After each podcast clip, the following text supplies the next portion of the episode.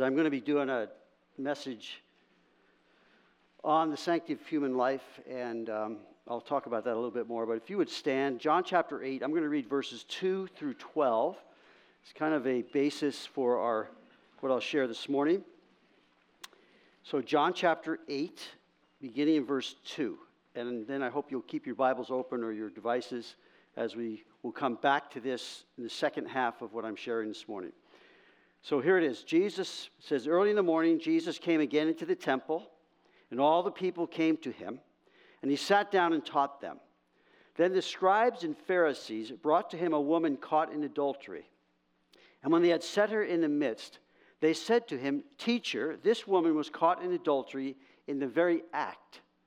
Now Moses in the law commanded us that such should be stoned.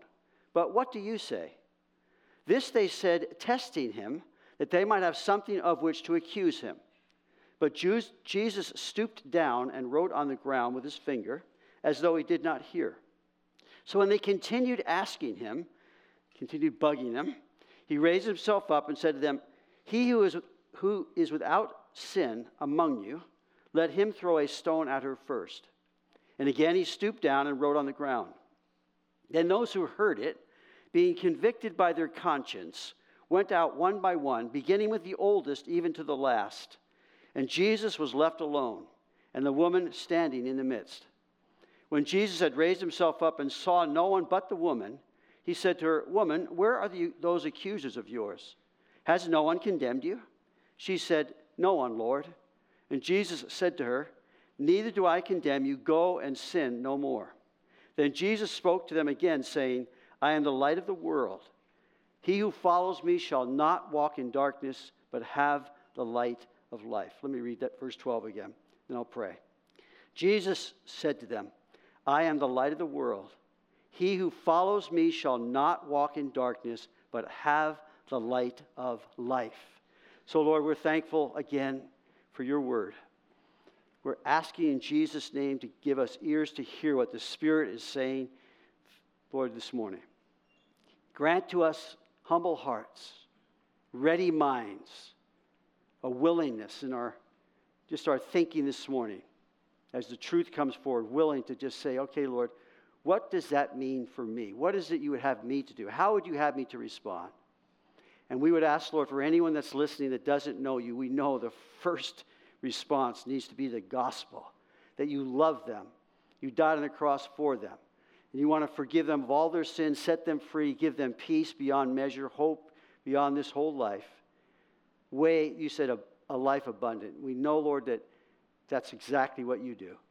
So we're trusting, Lord, that you are going to, by your Holy Spirit, minister now in Jesus' name.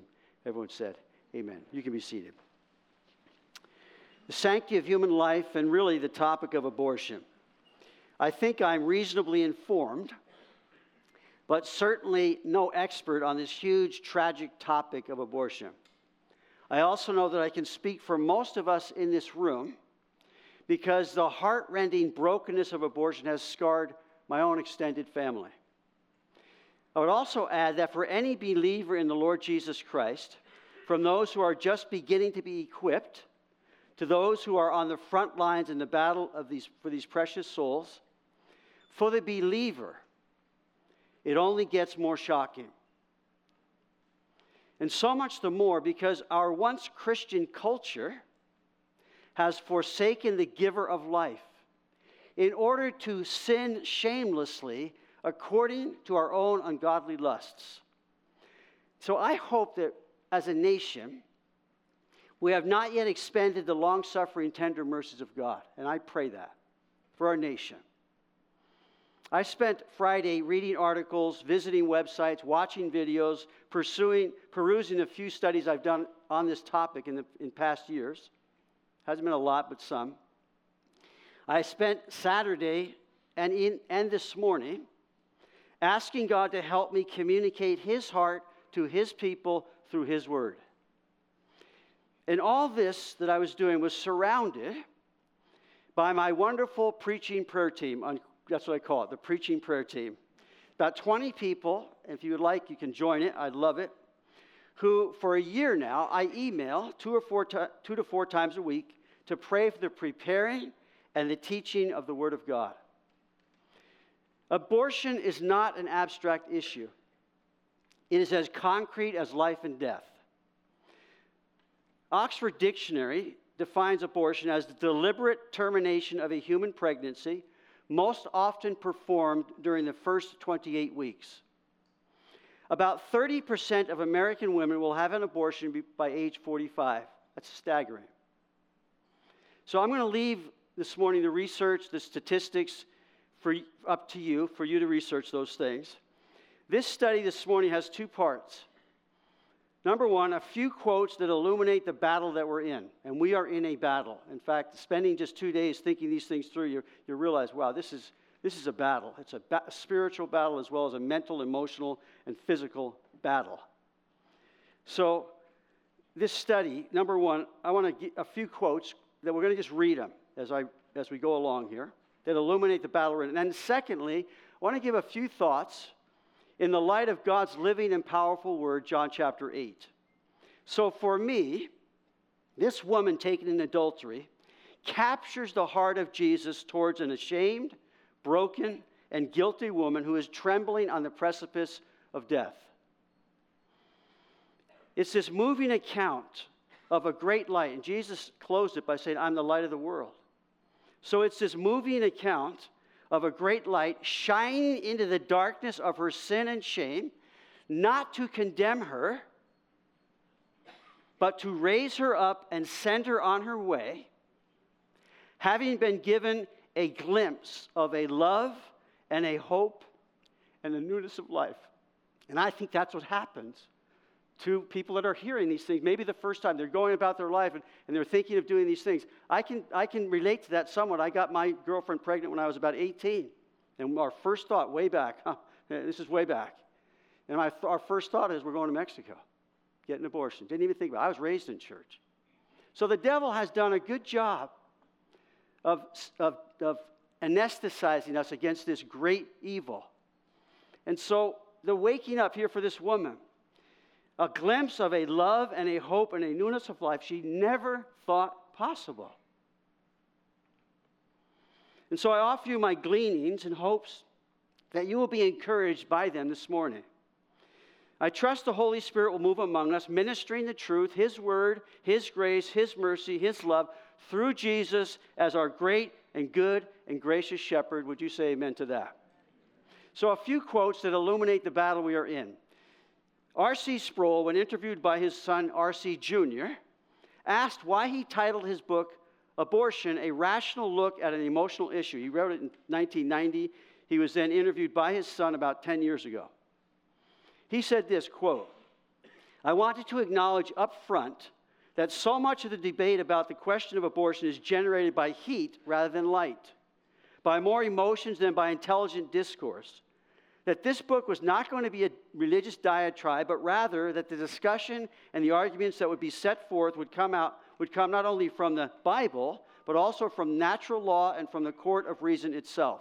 He continues, "In the book, I mentioned somewhat naively my conviction 20 years ago that if we could persuade people that this was a human life, that we were taking a human life, that the debate would be over, and it would be a very short time until Roe v. Wade would be repealed.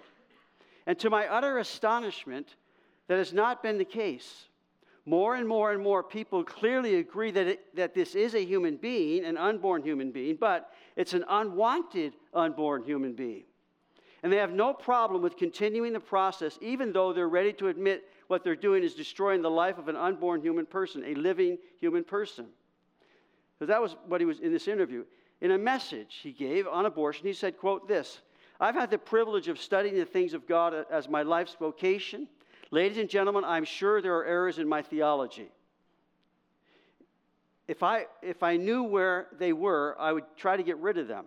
I want to be accurate. I want to be faithful. I want to know God, not just abstractly or academically. I want to know God personally. Now, I want to say something bold. I think I do know Him, not perfectly, but I know something about God. And hear this, if I know anything about the character of Almighty God, whose person and work I've been studying for so many years, I know that God hates abortion on demand. What terrifies me is somebody now saying, I have the right to do this, is actually claiming divine endorsement for their activity. And when we start calling good evil and evil good and trying to say that God himself endorses an activity that he abominates, we're in trouble, unquote. Matt Chandler, pastor of Village Church in Texas, quotes Mary Elizabeth Williams from a 2012 article she wrote entitled, "So What If Abortion Ends Life?"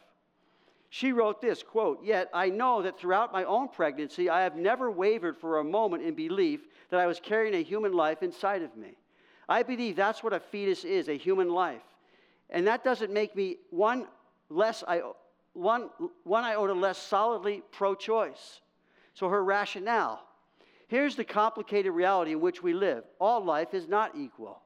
That's a difficult thing for liberals like me to talk about, lest we wind up looking like death panel loving, kill your grandmother and kill your precious baby stormtroopers. Yet a fetus can be a human life without having the same right as the woman in whose body it resides. She's the boss. Her life and what is right for her circumstance and her health should automatically trump the rights of the non-autonomous entity inside of her. Always, unquote. After which, Pastor Matt Chandler, he throws up his hands and goes, "That's insane." Now, that's how I feel so often now. That is insane. And him in talking about this article this woman wrote and viewing it, to us as believers, it's insane. It makes no sense that people actually think that now, and they link. And so we're in a battle. It's way more down the road of darkness than we thought. So I'm saying, Lord, in fact, this insanity, as much as we know that the God of this age is a liar who keeps the masses blinded by deception, and he binds them in darkness, in the darkness of their sin. That's what the devil does. The insanity is certain. This insanity, for those on the front line, is indeed going to cause battle fatigue. It just gets wearying. It gets overwhelming. So especially among the ranks of those who are on the front lines. They're doing the battle. They're there. They're standing outside. Whatever they're doing, they're on the front lines. And I would include there, without a hesitation, those who are praying for those who are on the front lines. It's critical. And so I also begin by saying to you who are on the front lines, may the Lord strengthen you with might through his Spirit in the inner man. May you continue to fight the good fight of faith by confessing a good confession in the presence of many witnesses. Stay at it. May you continue to be diligent to present yourself approved to God, a worker who does not need to be ashamed, rightly dividing the word of truth. Stay at it.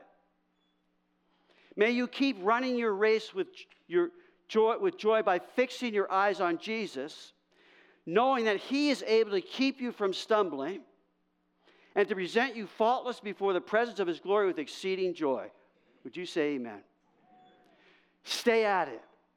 Each and every one of us. This morning, this Sanctity of Human Life Sunday now has been around for a long time. It reminds us again. It brings to fore, particularly as I've, again, given my couple days to just thinking through and studying, along with the ways it comes up in just the daily things of my life. We must stay at it, however the Lord directs us, whatever's going on, knowing that God himself, Jesus himself, weeps over the evils that the devil has perpetrated on our culture, that our sinful natures have taken hold of. The Sanctity of Human Life Sunday.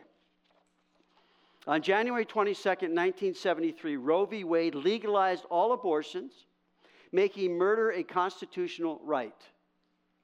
And then on June 24, 2022, not very long ago, in Dobbs versus Jackson, the U.S. Supreme Court overturned 50 years of precedent, overruling Roe v. Wade federally. In the year following that decision, the pace of new legislation on abortion at the state level has been swift. Between these two dates, not exactly in the middle, about a quarter of the way in it from when Roe v. Wade was legalized it. Between these dates, on January 14, 1988, President Ronald Reagan issued Proclamation 5761, National Sanctity of Human Life Day, Now, a little Reader's Digest, you really should read it. It's incredible. It's about a 2-page thing. It's incredible that our president, President Reagan, made this proclamation. You read that, you'd think he was right in the Bible. He just right from the Bible. So I'll just give you parts of it. He said, this proclamation, America has given a great gift to the world, a gift that has irrevocably changed humanity's future. Our gift, the Declaration as a cardinal principle, all just law, of the God-given unalienable rights possessed by every human being. One of those unalienable rights, as the Declaration of Independence affirms so eloquently, is the right to life. In the 15 years, again, this is written in 1988, in the 15 years since the Supreme Court's decision in Roe v. Wade, however, America's unborn have been denied their right to life. Among the tragic and unspeakable results in the past decade and a half have been the loss of the life of 22 million infants before birth, the pressure and anguish of countless women and girls who are driven to abortion. Today, with another 35 years added to this Holocaust, the total in the U.S. is now 60 million. Wow. We are told, and this is not sensational, this is fact, this is what's happened. We are told, he continues, that we may not interfere with abortion. We are told that we may not impose our morality on those who wish to allow or participate in the taking of the life of infants before birth, yet no one calls it, quote, imposing morality to prohibit the taking of life after people are born. We are told as well that there exists a right to end the lives of unborn children, yet no one can explain how such a right can exist in stark contradiction of each person's fundamental right to life. That we have killed the unborn 15 years does not nullify this right to life, nor could any number of killings ever do so. All medical and scientific evidence increasingly affirms that children before birth share all the basic attributes of human personality, that they in fact are persons. Today, with another 35 years of added scientific evidence, it is an established, unassailable, undeniable scientific fact. From a 2018 study at the University of Chicago on when life begins, the view of 5,212 out of 5,502 biologists, 95%, not all Christians at all, but this study they did, 95% of these biologists said is that a human's life begins at fertilization, conception. So they can't run for that anymore. They can't run and hide under this whole thing that in 73 was not known like it is now. From Stand to Reason Ministry, most defenses of abortion assume the unborn is not a human being. Think about it. Privacy and choice are not valid reasons to kill born human beings. This means that if the unborn is a human being, just like you and me, you can't kill him or her for the same reasons you can't kill a born human being. And this, I shared this in a study recently also. Here, this is just a great capturing of the problem that we need to understand. This is what's going on. If the unborn is not a human being, no justification for abortion is necessary. However, if the unborn is a human being, no justification for abortion is adequate. That's why we must first answer the question, what is the unborn? We know from embryology, again, from Stand to Reason, we know from embryology, the study of the earliest stages of life, that human life comes into existence when two gametes, sperm and egg, fuse to form a living zygote. The zygote is a term for a newly conceived life after the sperm and egg meet, before the embryo begins to divide, and that's about 30 hours. The science of embryology tells us the unborn is living, unique human being. Now, if you've heard this before, so have I. But if you've not heard these things, I'm just giving you some things here to understand that God, in his design and how he created us in his image, is unassailable as far as being a fact. That at conception, we are not dogs, we're not animals, we are human beings from the point of conception. So God's image stamped in our lives should be the very thing that motivates us to understand when this is being taken, whether it be abortion or any other way. That's why it's a shudder to think of these things. The Holocaust in Germany, or any of those things. So it's living unique human being. It's living, notice, there's no period of non-life. It's not potential life, it's actual life at conception. This newly formed zygote meets all the biological criteria for life. It responds to stimuli and metabolizes nutrients. The unborn is growing, and all that's needed for it to continue to grow is exactly the same thing other humans need, nutrition and a proper environment.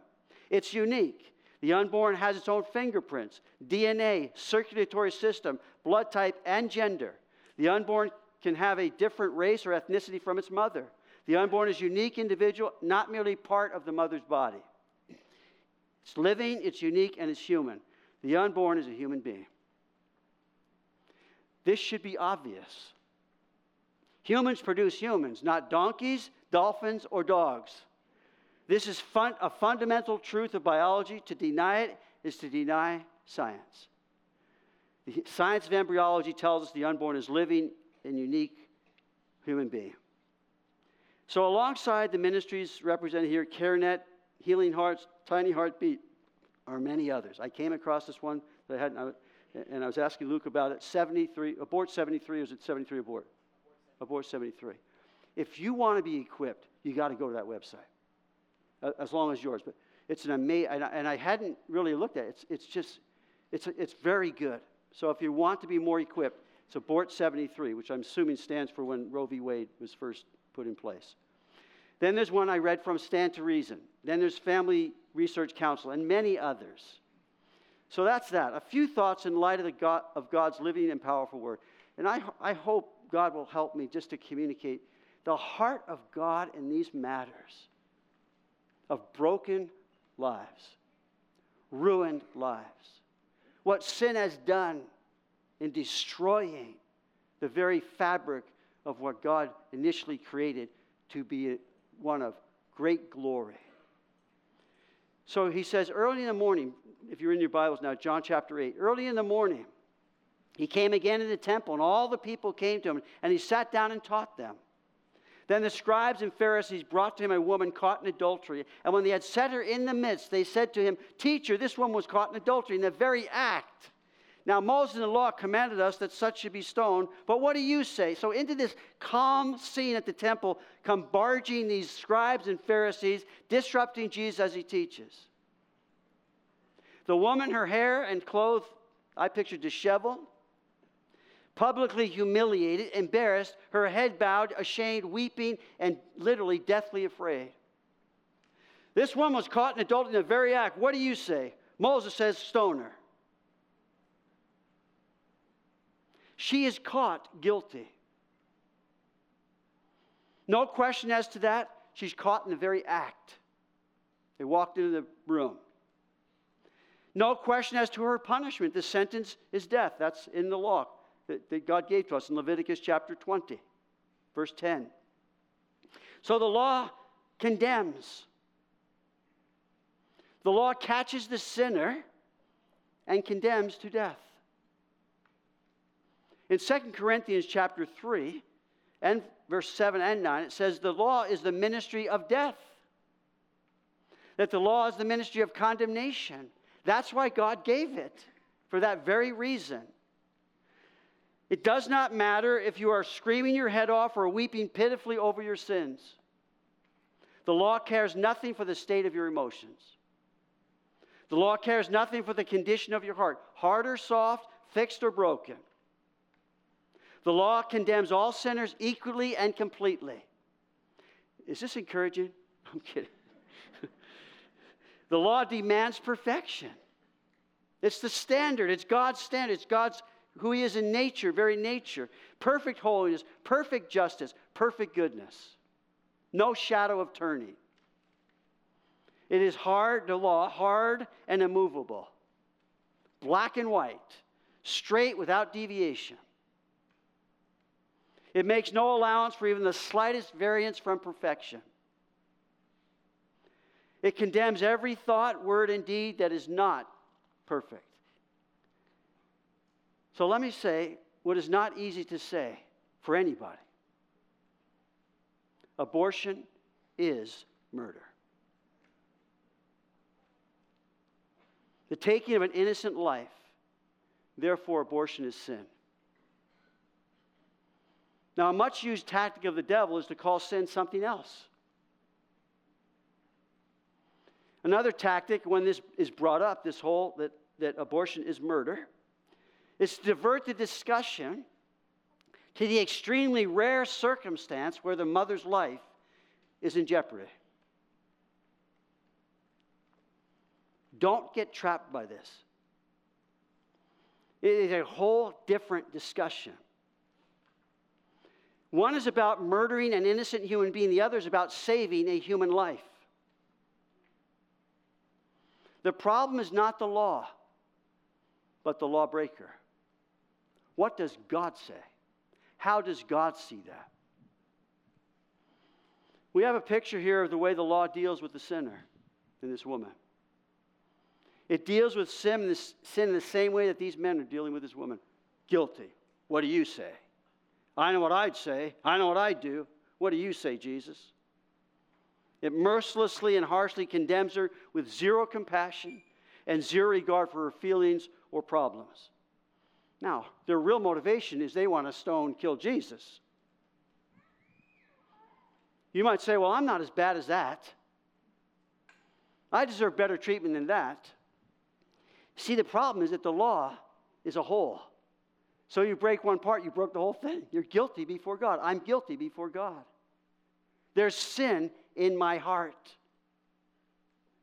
James says, whoever keeps the whole law and yet stumbles in one point, he is guilty of all. You break one, you've broken the law. You're guilty. I'm guilty. And that's what the law does. You see, it's why God gave the law, is to catch the sinner. Catch them so that he might forgive them. Catch them so he might redeem them. Catch them so he might shine into their lives of what's really going on, and then offer to them the healing that comes through only God. You see, by knowing we are condemned by God's law, we understand our great need to be forgiven by God, to be cleansed by His grace. Everyone who knows the Lord in this room would say, amen, I need to hear it.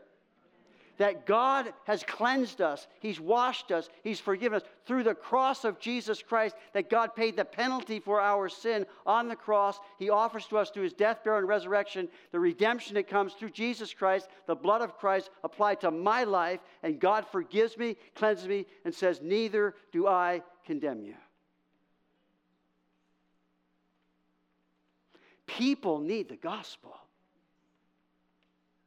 We need to preach the gospel to ourselves every day. The law convicts of sin that we might turn to God and be forgiven. God gave us a conscience to know right and wrong. Romans says, who show the work of the law written in their hearts, their conscience also bearing witness. And between themselves their thoughts accuse and wrestle. You cannot escape the conscience unless you continually, as far as George Washington said, labor to keep alive your breast, that little spark of celestial fire called conscience. Conscience, said an Indian, is a three-cornered thing in my heart that stands still when I'm good, but when I am bad, it turns around and the corners hurt a lot. If I keep on doing wrong, the corners wear off and it does not hurt anymore, unquote. But let me say, it might not hurt, but it doesn't heal. You see, the conscience is something God gave to us so that we would know right from wrong. We'd be able to discern those things and then go to the one who can forgive us of all the wrongs. So they were trying to really catch and accuse Jesus. They say there, what do you say? Really, literally, you there, what do you say? It's like, it's very derogatory. You there, what do you say?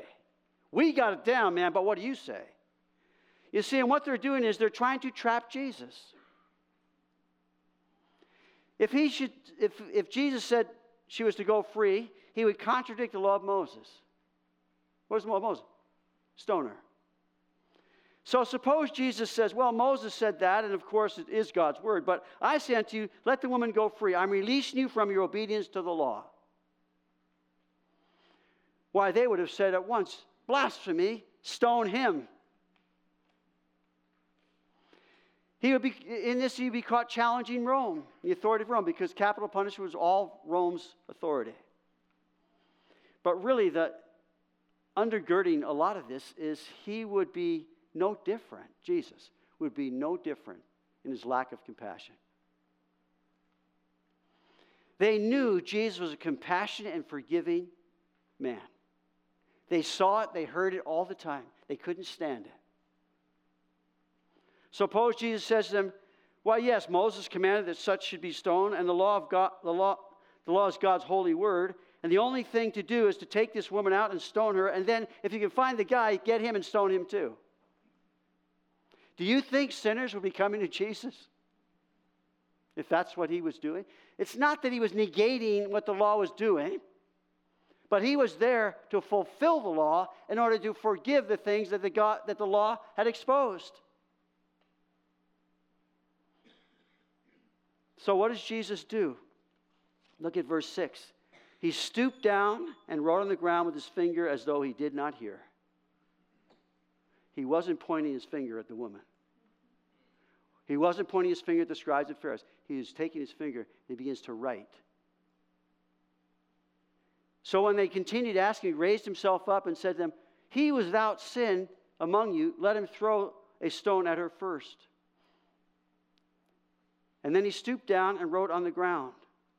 He said nothing in response. Not that she was innocent, because she was not. No pointing fingers. He's simply writing something on the ground, stands up, gives this statement, goes back down and starts writing again. Can you hear the murmur of the crowd as their necks are craning to see this sinner? Jesus stooped down for her so that everyone else would go. God did not send Jesus in the world to condemn the world, but the world through him might be saved. God stooped down, became a human being to die on a cross, in order that we might be saved. Now our lives might be healed through him. The Son of Man did not come to destroy men's lives, but to save them. This is the heart of Jesus. He stooped to touch the leper. And he said to the leper, it says Jesus was moved with compassion. You don't touch lepers. Well, he touched him, stretched out his hand, touched him, and said, "I'm willing, be cleansed." God is wanting and willing to cleanse our lives. He wrote on the ground before her accusers, not pointing the finger, but to write on the ground. The finger of God, in giving the law, was etched in stone. We see that in Exodus. He gave Moses 2 tablets of the testimony, tablets of stone, written with the finger of God. So the finger of God was writing the law in stone, permanent, immovable. But now Jesus, the finger of God, stoops down to write in the sand to say it's removable. And I don't know what he was writing, and I wish that... By the way, this whole thing takes every one of us out of the stone-throwing crowd. Oh, I wish that John had told us what Jesus wrote. Don't you? I wonder if the first time he starts writing the names. Kevin, Steve, John. Stands up, he was without sin, be the first to throw the stone. Okay, and then he sits down. And then next to the name, he puts the sin. He puts the sin of the next one. And it says they went out one by one, beginning with the oldest. And here's what I find. The older we get, the more sin we accumulate. The more we're aware of our sin. But I'll tell you what else can happen. We can get much better at hiding it. And those things erode the glory of the gospel of Jesus Christ. He was left alone, the woman standing in the midst. Accusers they came and they were gone. This is such a beautiful picture to me. He's doing what he's doing so that everyone else leaves. And I personally believe he didn't look this woman in the eye yet. adding to her shame, and not that she would even catch his eye. She's downtrodden. She's disheveled. She's there ashamed of what's going on. She's there and really maybe dead in just a few minutes. It's my belief that he's writing never eye contact. All these ones go, and he's left alone. May I say to you, the great healing of God is when we're with Jesus alone. And I believe he said, and the first eye contact he had was, "Woman, where are your accusers? Are there none? Where'd they go?" You see, had they stuck around, they'd still be accusing her. They're gone. He raised himself up and saw no one but the woman. And as he did so, then he says in verse 10, he said to her, "Woman." Now that word "woman" is the same word that Jesus used about his mom. It's very endearing. It's very tender. It's very honoring. It's very woman. Now this is a woman caught in adultery. And Jesus uses this endearing term, "Woman. Dear one. Where are those accused of yours? Has no one condemned you? Neither do I condemn you. Go and sin no more." For me, this woman taking adultery captures the heart. Can I have the worship team come out? Captures the heart of Jesus towards an ashamed, broken, and guilty woman who is trembling on the precipice of death. When I think of abortion, I think of what you guys are doing and what's going on the front lines. This is the heart of God through the gospel. And here she is, she's taken. And in this moving account of this great light shining into the darkness of her sin, Jesus. Shining into the darkness of her shame, Jesus. Not to condemn her, but to raise her up and send her on her way, having been given a glimpse of a love and a hope and a newness of life that she never thought possible. And how many do we know that never think that's possible? And so in verse 12, Jesus spoke to them again, saying, "I am the light of the world. He who follows me shall not walk in darkness, but shall have the light of life." Of life. The sanctity of life. Jesus, in John, he writes, "In him, Jesus was life, and the life was the light of men. And the light shines in the darkness. The darkness did not comprehend it." That was that true light which gives light to every man coming into the world. "For God so loved the world that he gave his only begotten Son, that whoever believes in him shall not perish, but have" what? "Everlasting life." "I have come," Jesus said, "as a light into the world. Whoever believes in me shall not abide in darkness." 1 Peter, "He who called you out of darkness into his marvelous light." So out of the darkness of condemnation into the light of his compassion. This is what Jesus does. It's what he's doing for this woman. Out of the darkness of guilt into the light of his forgiveness. Out of the darkness of pain and misery and shame into the light of his healing, his acceptance, his assurance. It's out of the darkness of fear into the light of his freedom. It's out of the darkness of loneliness into the light of his love. Now, there is another passage that we need to remember for any of us believers here. But then also I would extend this same truth to you who don't know the Lord. But also in the context of what God wants to do in healing our lives from the sin that has so easily beset us. In 1 John it says, "But if we walk in the light as he is in the light, we have fellowship with one another, and the blood of Jesus Christ cleanses us from all sin. If we say that we have no sin, we deceive ourselves, and the truth is not in us. But if we confess our sins, he is faithful and just to forgive us our sins and cleanse us from all unrighteousness. If we say we have not sinned, we make him a liar, and his truth is not in us." But, and then he says, chapter 2, verse 1, "My little children, these things I write to you so that you may not sin. And if anyone sins, we have an advocate with the Father, Jesus Christ the righteous, who is the propitiation for our sins, and not for ours only, but also for the whole world." I want to close and if you would stand, we'll do this and then take us into a song.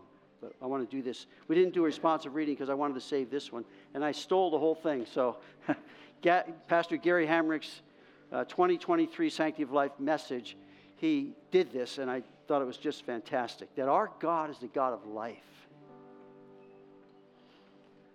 So I'm going to say the beginning, and anything that's underlined, all of you say. Okay? God is the God of life. Not that. Okay. Pay attention. Okay. God created us with the... His word instructs us in the... He is the author. When we get saved, we walk in. He is the... He is the... We will be given the... Our names are written in the... We will eat from the... We will drink from the... And the Spirit and the bride say, come. And let him who hears say, come. Let him who thirsts come. Whoever desires, let him take the water of life freely. Amen.